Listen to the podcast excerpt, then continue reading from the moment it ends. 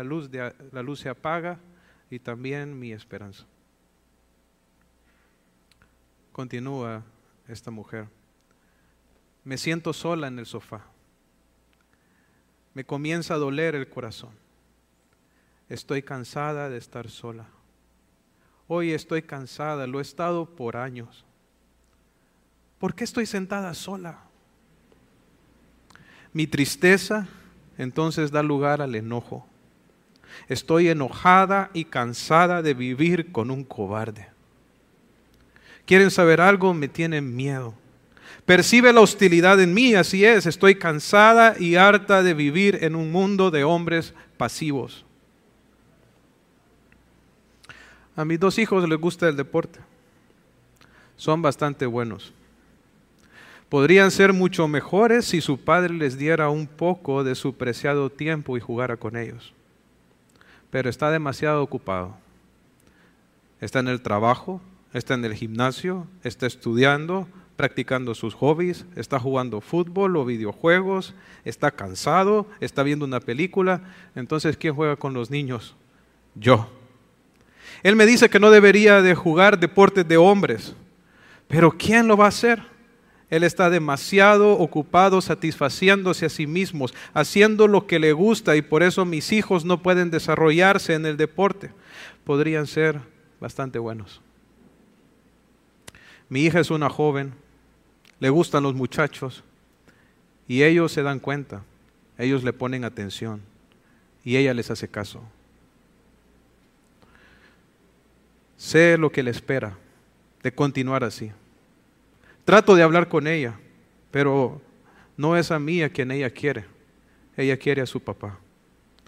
Si su papá tan solo la abrazara, le hiciera caso, se hablara con ella, aunque sea un poquito, ella no necesitaría la atención de estos jóvenes. Pero no es así. Ella busca en otros lugares atención y cariño y realmente no hay nada que yo pueda hacer. Los hijos necesitan a un padre y no solamente un cuerpo caliente, una presencia silenciosa y pasiva. Pero lo más triste de esta carta lo encontramos al final. Miren lo que dice. El padre de mi esposo hizo lo mismo con él. No amó a su madre, no lo abrazó, no lo llevó a ningún lado, no fue a ver los juegos, a sus juegos cuando era niño y ahora él odia a su padre. Y mi marido está haciendo hoy exactamente lo mismo.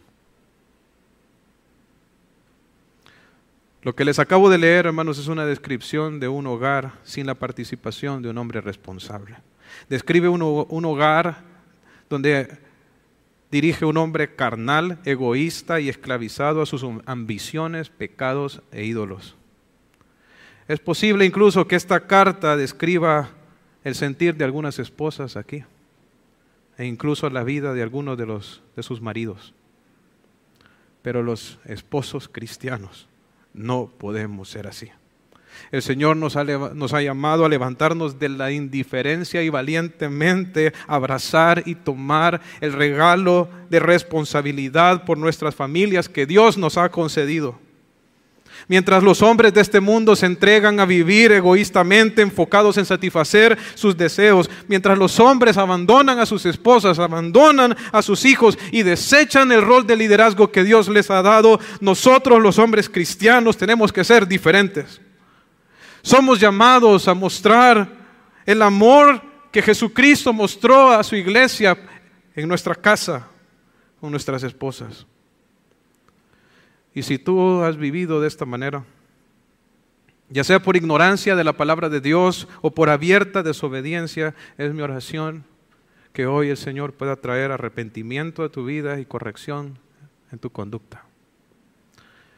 Y antes de entrar en el texto que vamos a estar desarrollando el día de hoy, quiero invitarles a orar conmigo y que el Señor pueda orar en nuestros corazones por medio de su Espíritu.